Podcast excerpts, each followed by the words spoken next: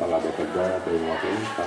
Penjabat Bupati Bekasi Dani Ramdan memimpin rapat tindak lanjut persiapan penyelenggaraan bimbingan teknis atau BIMTEK penyusunan Master Plan Smart City tahap 4 dihadiri Asisten Administrasi Umum atau ASDA 3 Jauharul Alam, Pelaksana Tugas atau PLT Kepala Diskominfo Santi Kabupaten Bekasi Ade Komarudin bersama jajaran dan dinas terkait bertempat di ruang rapat Bupati Komplek Perkantoran Pemda Kabupaten Bekasi Cikarang Pusat pada Selasa 13 September 2022.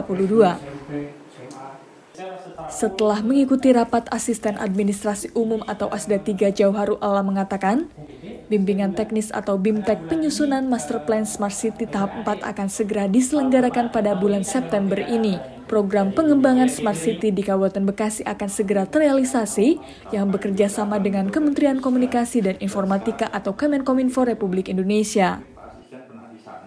Dirinya menjelaskan dalam penyusunan master plan tersebut telah diikuti oleh seluruh perangkat daerah dan pada BIMTEK terakhir juga akan berkomitmen untuk melaksanakan program Smart City di tiap instansinya masing-masing sehingga dengan program Kota Cerdas atau Smart City yang memanfaatkan perkembangan teknologi komunikasi dan informasi dapat penunjang kebutuhan pelayanan publik yang lebih efektif dan efisien. Di situ akan dilakukan penandatanganan komitmen antara pemerintah daerah Kabupaten Bekasi dengan Kementerian Kominfo uh, dari uh, rangkaian penyusunan master plan Smart City yang kita susun dari bulan Juni tahun 2022 dan diperkirakan selesai pada akhir September ini.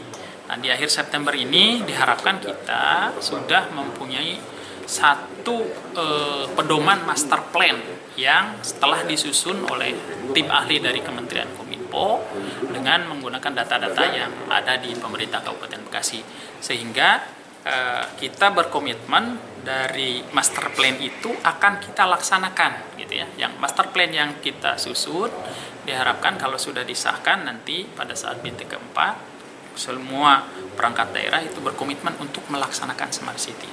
Jadi di dari bintek yang pertama itu dicari nih permasalahan di Kabupaten Bekasi apa, kemudian unggulannya apa, quick win-nya apa. Nah, dari itu disimpulkan nanti bahwa oh ini loh master plan Kabupaten Bekasi yang akan dilaksanakan dalam jangka pendek dan jangka panjang. Jangka pendek minimal satu tahun, jangka panjangnya untuk 10 tahun ke depan. Apa yang bisa kita laksanakan harus kita laksanakan dalam uh, Smart City. Tim Liputan, Newsroom Diskominfo Santi, Kabupaten Bekasi, untuk Ibu Mukti TV, melaporkan.